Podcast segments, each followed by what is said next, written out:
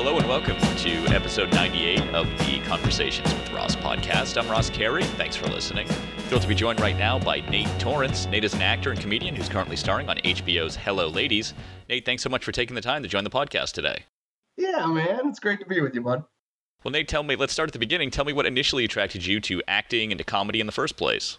Oh, wow. Um, you know, I, I kind of always did it, you know, just in high school and stuff like that. But really, it was uh, Second City. I'm I'm originally from Ohio, and uh, I was in Chicago visiting my brother, um, who was he was just working in Chicago, and we went and saw Second City show, and uh, it just so happened like the main stage there was uh, Tina Fey, Rachel Dratch, Horatio Sanz was on ETC. It was basically everyone that then ended up, you know, taking Saturday Night Live um, about 10 years later.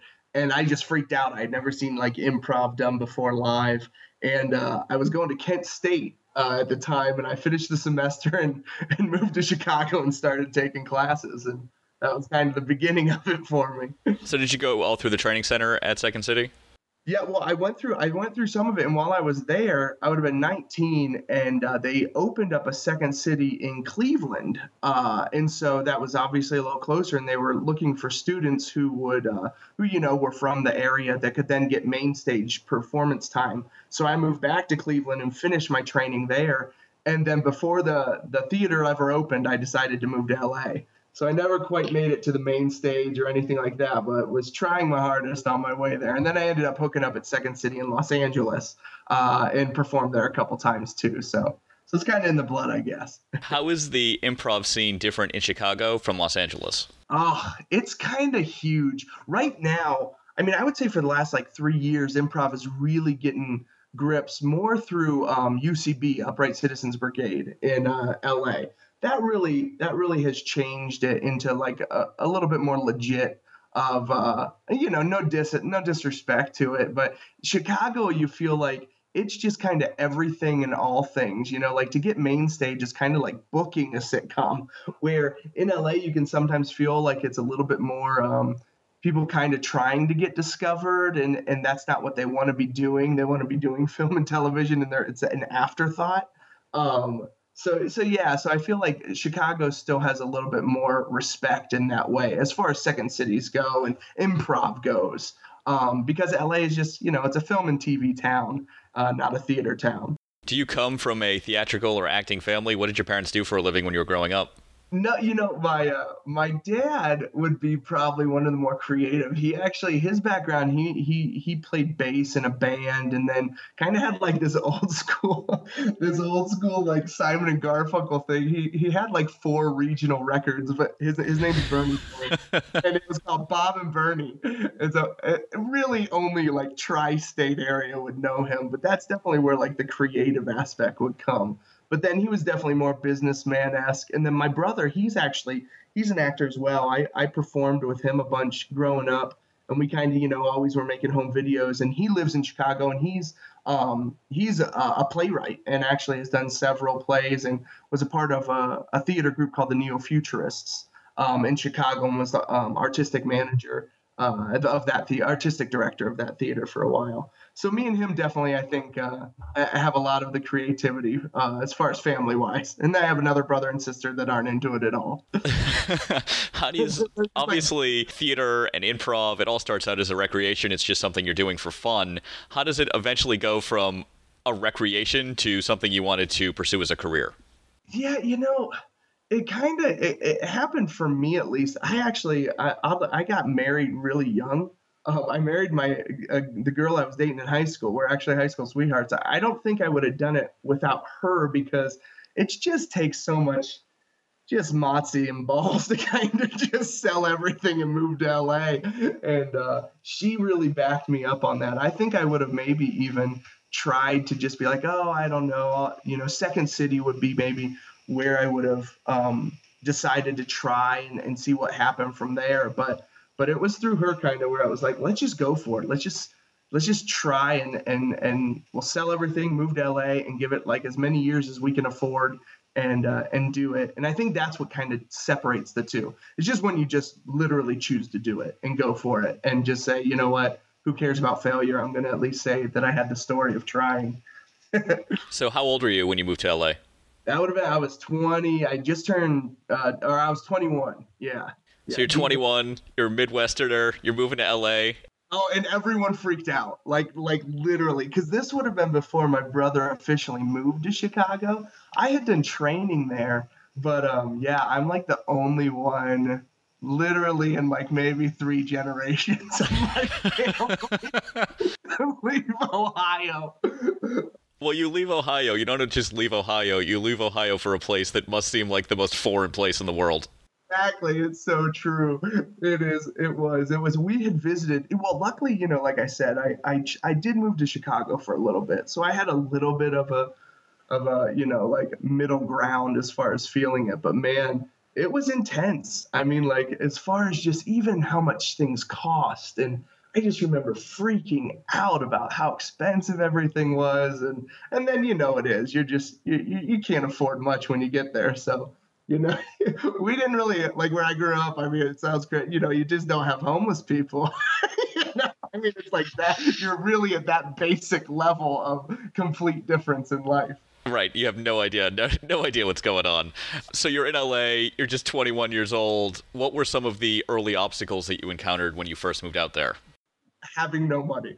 I we lived in a Holiday Inn in Panorama City for like 3 weeks, which was so crazy expensive because no one would rent to us because you know man you have to have a job to get a place you know a place to, a house or, or the place to rent um, an apartment. And and then um, we couldn't get an apartment without a job. And so it was that back and forth where no one would hire us um, or no one would you know no one would rent to us. And so finally we met someone that uh, she was like this young she had these little it was a total studio apartment like i think it was like 400 square foot and uh, she was willing that she said if we could cover three months rent she would rent to us. And that was like the biggest hurdle.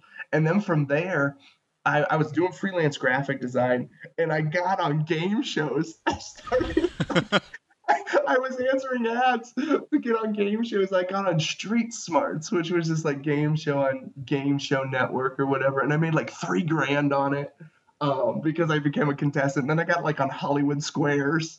And I was doing all of this before I was ever actually just trying to make money because I literally I think that's the the hardest obstacle is just keeping afloat and uh, and and being able to pay the rent every month is it's insane. Three grand is so much money to people involved doing improv. Oh, oh no! I was like, I felt like, I mean, like, I think I was arrogant about it.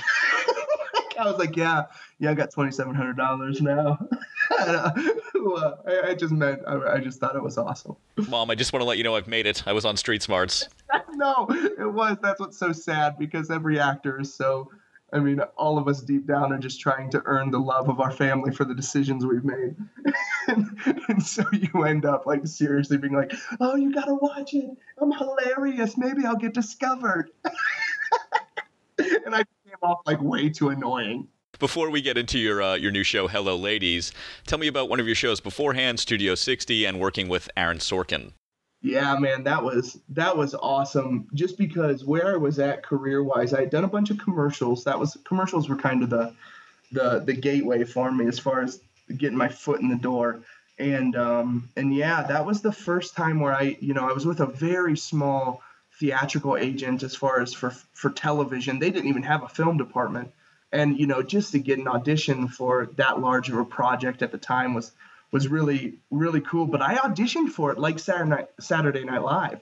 Like that was the whole thing. Is I was a kind of at this place in my career where, um, you know, my background was all sketch comedy, and then the show was coming along where it was literally sketch comedy and drama at the same time. And so we got really excited and um, yeah, so when I went in, I did a bunch of characters and all that, and um, and uh, even though that's what's funny is the project tended to you know change so much as we got deeper and deeper into it that they ended up not using any of us in that sketch way um, as far as uh, our ideas or anything. But it was a it was a it was an amazing process in the way of uh, he's he's it's intense like it's like shakespeare in the way that you all have scripts script soupies that are correcting every word and uh and uh, the clout that it was was really uh, overwhelming for me because I, I hadn't like i said i hadn't really done that much television let alone drama let alone you know the, the quality that they they were matching. I feel like they were like maybe like West Wing and stuff like that was the beginning of what HBO ended up becoming, where it's just high quality television, and they're putting in the hours to make it that. What kind of notes would Sorkin give you? Would you would you ever try to improvise and he'd be like, I don't think so? No, that's what's so funny is is he shut that stuff down so quickly. Like, uh, and that was cool. You know, I mean, uh, I, you came into it thinking this was such a great skill, and in hindsight, I. Uh, you know, I, I, was bummed about it sometimes, but but it was such a great it's such great lessons to learn as an actor that early on that you learn to to do the words and and you learn to get the words right and you learn to give exactly what was given. And I mean nothing was worse than blowing a take because you said I'm doing something. And he said, No, it's doing. I don't want you to say doing. I want you to say doing, you know, like things like that happen quite a bit. I mean, and not just to me, to all of us, you know, because we're all a bunch of comedians. Um, you're, and we were trying, you know, giving this giving this performance.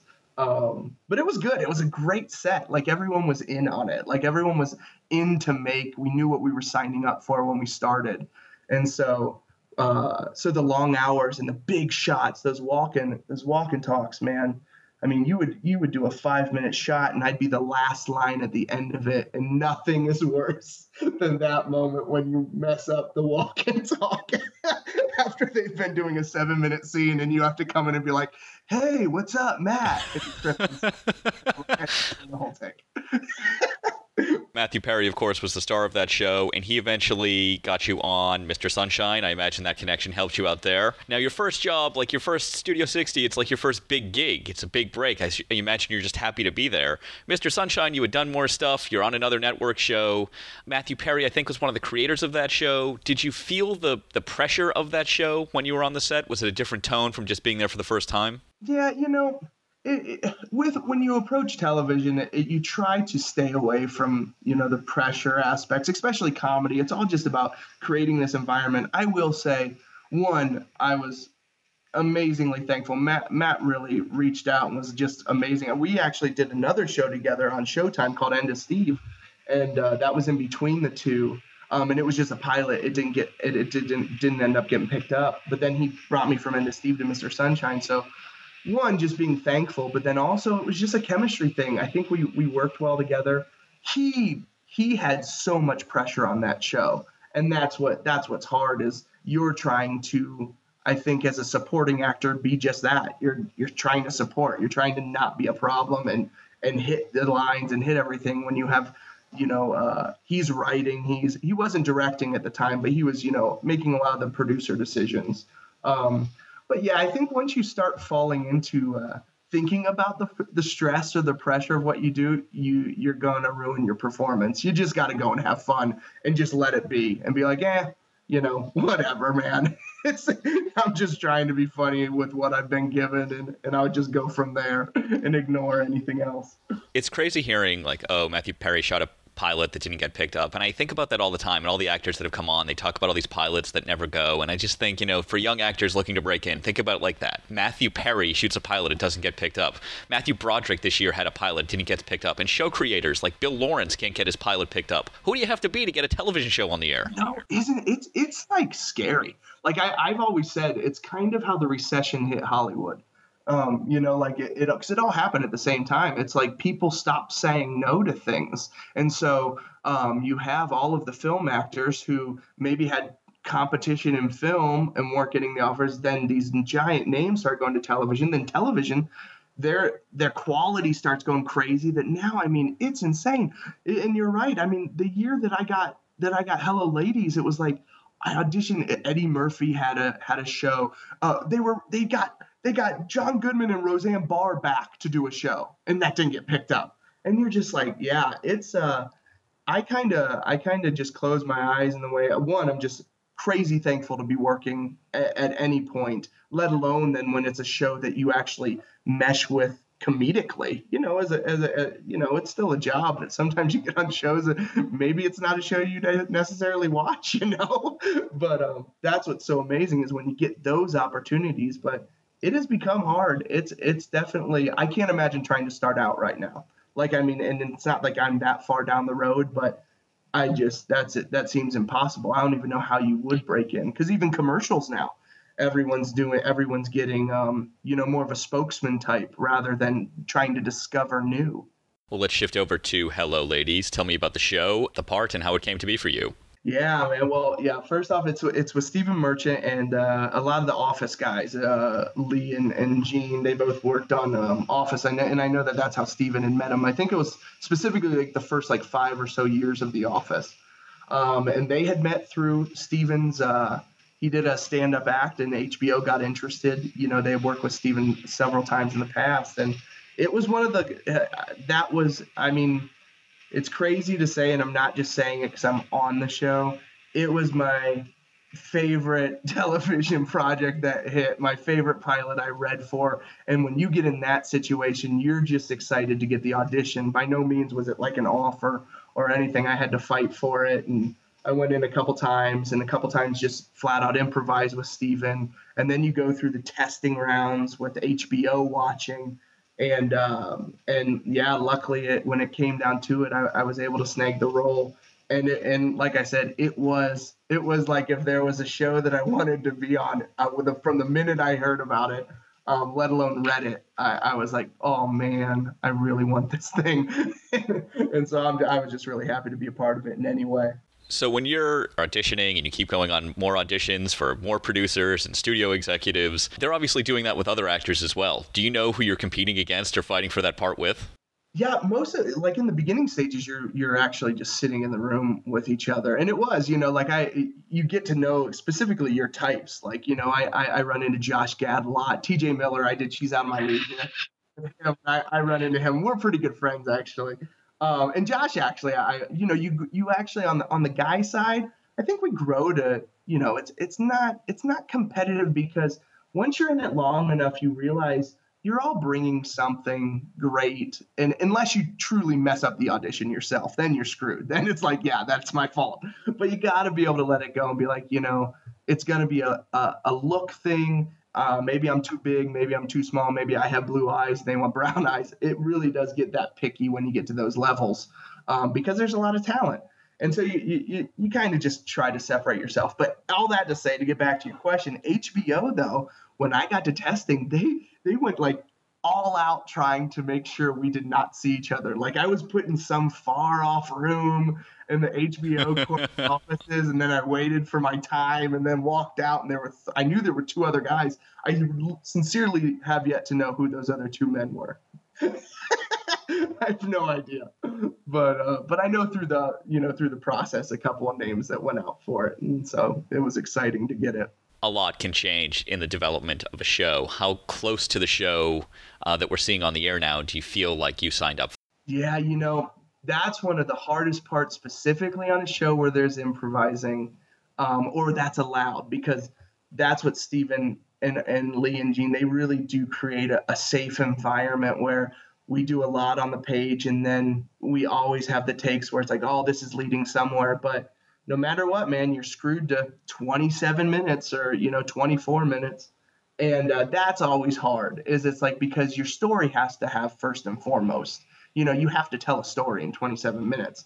And so I think as I watch it, that's the one thing is like, man, it's so weird because where does story meet just humor? You know, you have these lines and, these conversations that came out that were so funny, and yet they can't live within the story because there's just not enough time. And so that's always hard, but but it always is. Editing is I think the hardest part of any actor because they're choosing you never know what take they're choosing. You know that you gave a great take, but what was the other person? What was the lighting like? What was this like? Um, and so uh, so it's never exactly how you you end up planning it to be but I'm happy with it. I think that it still reads. It still has so much chemistry involved. It's just um, I will say with Stephen too, not to make this the longest answer possible, but, but with Stephen, he has a tendency that if we hit something that's gold and it doesn't make editing, he brings it back around and we'll put it in a different in a different episode. And that's really cool. Like you feel like, oh, if something doesn't make it through editing, we're going to take that idea and insert it somewhere else. I feel like you have to do that. I feel like writers have to do that. You have to recycle jokes, especially ones that don't air. If no one aired it, it's still a good joke. That's exactly it. And you have to live in it. And usually, what's even cooler is when you revisit it, it ends up being even funnier. Just because, not that you've had time to sit on it, but but it's just you're expounding on it, and you're you're even thinking about it in different ways. And it always that stuff just keeps the set alive too. It keeps energy up, and you're just having a fun time then. How does doing a show on HBO compare to doing a show on a network? You know, I, I've been asked that a lot, and it's funny. Like, it reminds me a lot of Studio 60. Like, it's it. There is when uh, it's funny. One of uh, one of it would actually have been uh, Kevin Weisman's agent came on the show. He plays Kives on the show, and walked on the set, and he's like, "Wow." This is pretty intense of an environment for a comedy. And and that's because it is because of the quality level like when you're just trying to get these beautiful shots done, there's a film-esque feel to it. And also, we're playing a lot with emotions on our show. It's kind of a roller coaster of pathos that we're trying to create and hopefully creating. Um, and so you can walk on the set, and even though it's a comedy, it's a real still moment and it's a real anxious moment as far as what they're trying to do. So that's what reminded me a lot of Studio 60, where even though unlike Mr. Sunshine maybe or some of the other sitcoms I've I've gotten to be on where it's all about just having fun, you are trying to have this overwhelming artistic side to it too. And I love that stuff. Like I I really enjoyed the challenge of of trying to do that. Nate, I want to mix it up a little bit. Tell me about your worst audition experience. Oh man, there's a lot of them. The um, there was time I was uh, I was auditioning for a Disney TV show, and I I was playing a caveman. Like I mean, it was it was just it, like I was I I was so young. That's what's funny. I got there when I was 21, but I looked you know 17. I still look uh, you know a little younger than what I am. Very um, whatever Ralph Macchio of me I got. But uh, but anyway, I'm playing this caveman, and I'm supposed to freak out because there's fire, and and unlike most times where you're reading with another actor, the casting director decided to read with me, and I don't know how it happened, but I was acting like I was scared of the fire, and I slapped her like right in the face. Oh my god! like I was like screaming and like being crazy, like wacky, and the audition just stopped. And I went, "I am so sorry. I'm so sorry." And she went, "Yeah, you need to learn to control your body movements." and that was it. the audition just stopped and I had to leave. you know, sometimes people come on, they tell me about these stories, their worst audition, then they get the part. I can't imagine you got the part. That one, I, I don't think I ever went out for Disney like again. but that's like, because I was already like, oh, I'm kind of scared to, you know, go that route anyway. Yeah, you but, mentioned all, all the sketch and the improv background, and then doing Studio 60. Did you ever audition for SNL? That was, you know, there was a there was a choice, and it would have been I um I was doing the Capital One commercials with David Spade, and then that actually got me into that world of uh, I had I not, and I'm not name dropping. It was just it kind of opened a door for me with Adam Sandler, um, where then we were sincerely thinking about going out for Saturday Night Live, and there was talk because they were looking for a bigger guy. You know, I'm a bigger guy. It would have been when Bobby was auditioning, and that was the same year they were doing Studio 60. And so I I kind of made the choice to do Studio 60 which you know in hindsight you know you never know what was right or wrong i guess studio i mean obviously studio 60 didn't continue on but from studio 60 i got get smart then and uh, that's where you know you start to be like well the goal of saturday night live is hopefully to branch out and do movies and i was doing them but uh, but yeah all of that to say i never actually followed through with the actual audition um, but uh, but yeah, that was when we were really talking about it. it was like in I think it was 07. Tell me about the short you made. We think Nate Torrence oh, is dead. That's awesome that you know about that. I uh, I I was in the middle of. It was actually right after I got Hello Ladies. We had this giant. We had a huge. Um, we weren't starting production for like six months. Uh, just with how how it landed, where we knew we were picked up, and contractually, I'm just not allowed to do that much when you're when you're waiting for production. And so, um, wait, so, so yeah, you got hello, wait, you got Hello Ladies, and then you didn't start shooting for six months? Yes, it was crazy. Are you getting paid in that six months? No, you're not paid.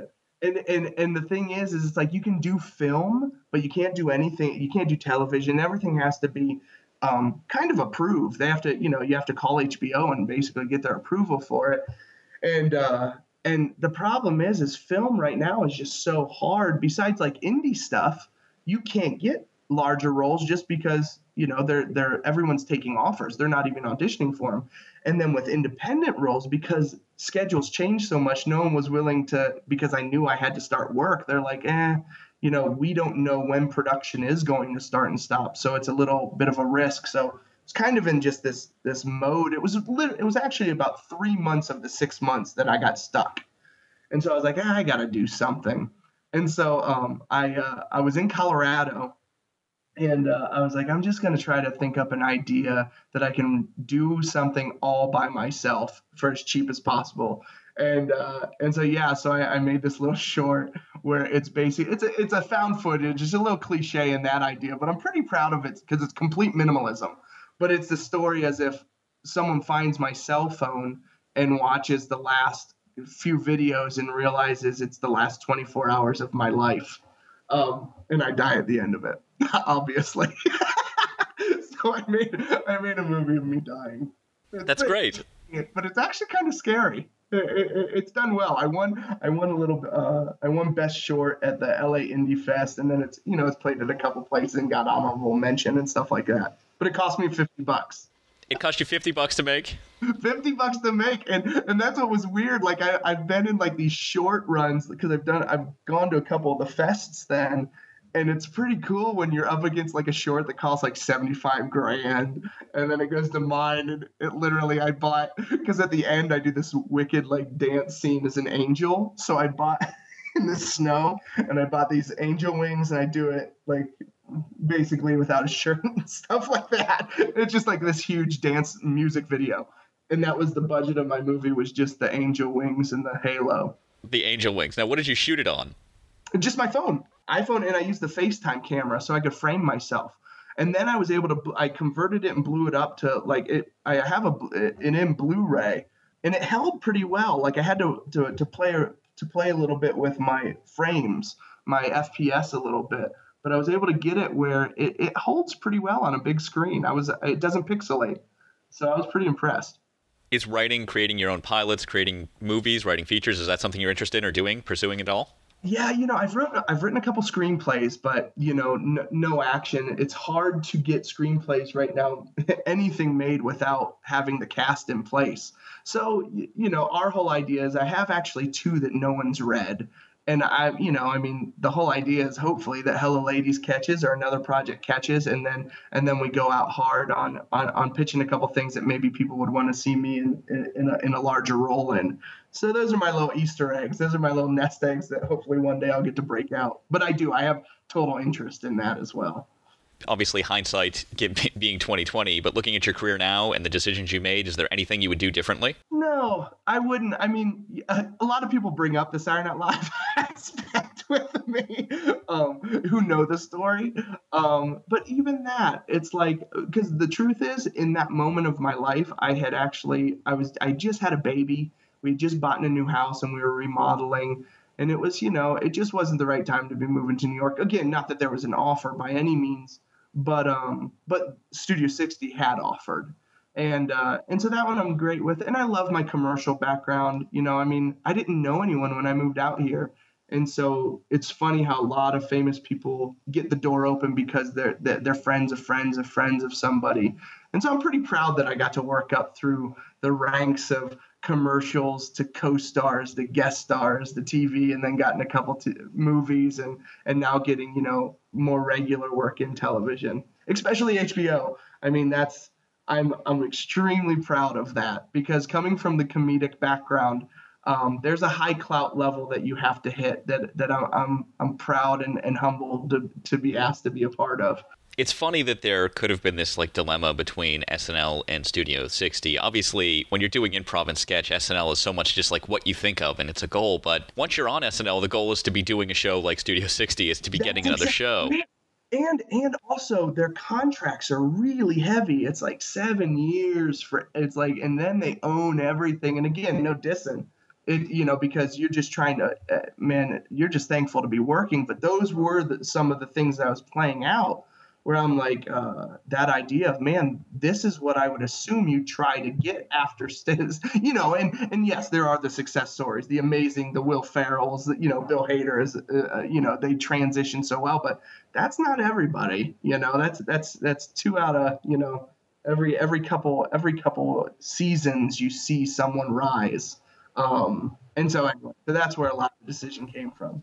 I imagine the pay as a series regular on a network show like Studio 60 is significantly higher than the pay on SNL.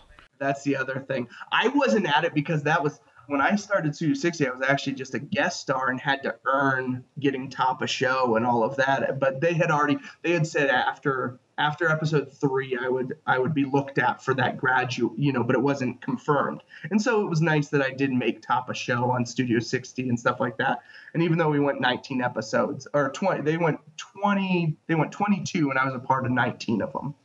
Um, yeah, and like I said, then the last three episodes of Studio 60, I, I was filming Get Smart at the same time, and then Get Smart had a spin-off movie that I was also doing called Bruce and Lloyd with uh, Out of Control with Masi Oka.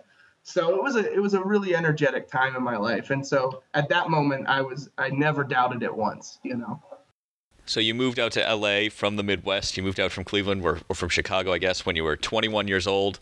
You wanted to be a working actor. You became a working actor. Is being a working actor what you expected it to be? Yeah, you know, it's definitely something that I, I, you have to cut. It's there's stress, there's anxieties. You know, it's it, it has its ups and downs. It has. I think the hardest part about tr- being a working actor is there is no schedule and there's no guarantees. You are a freelance through and through. And after every job, you got to do it all over again. And um, and the idea of offers anymore, unless you already made it, is kind of obsolete. It's you're working through the auditions. You're you're hoping the the, the casting director that's doing the project you want, you have relationship with, and someone fame more famous doesn't want your role. And so those are those are you know those are a little bit harder, but man it's it's the best. I, I, go back to like that idea of just the i you know making people laugh and doing something that you love. How can you ever complain about it? And and and, and in hindsight i would be doing graphic design and going to second city at night trying to get stage time somewhere if i didn't do this and so to have it flipped on the other side is, is pretty much a huge blessing You've been listening to Nate Torrence. Nate is an actor and comedian who's currently starring on HBO's Hello Ladies. Nate, thanks so much for taking the time to join the podcast today. Thank you.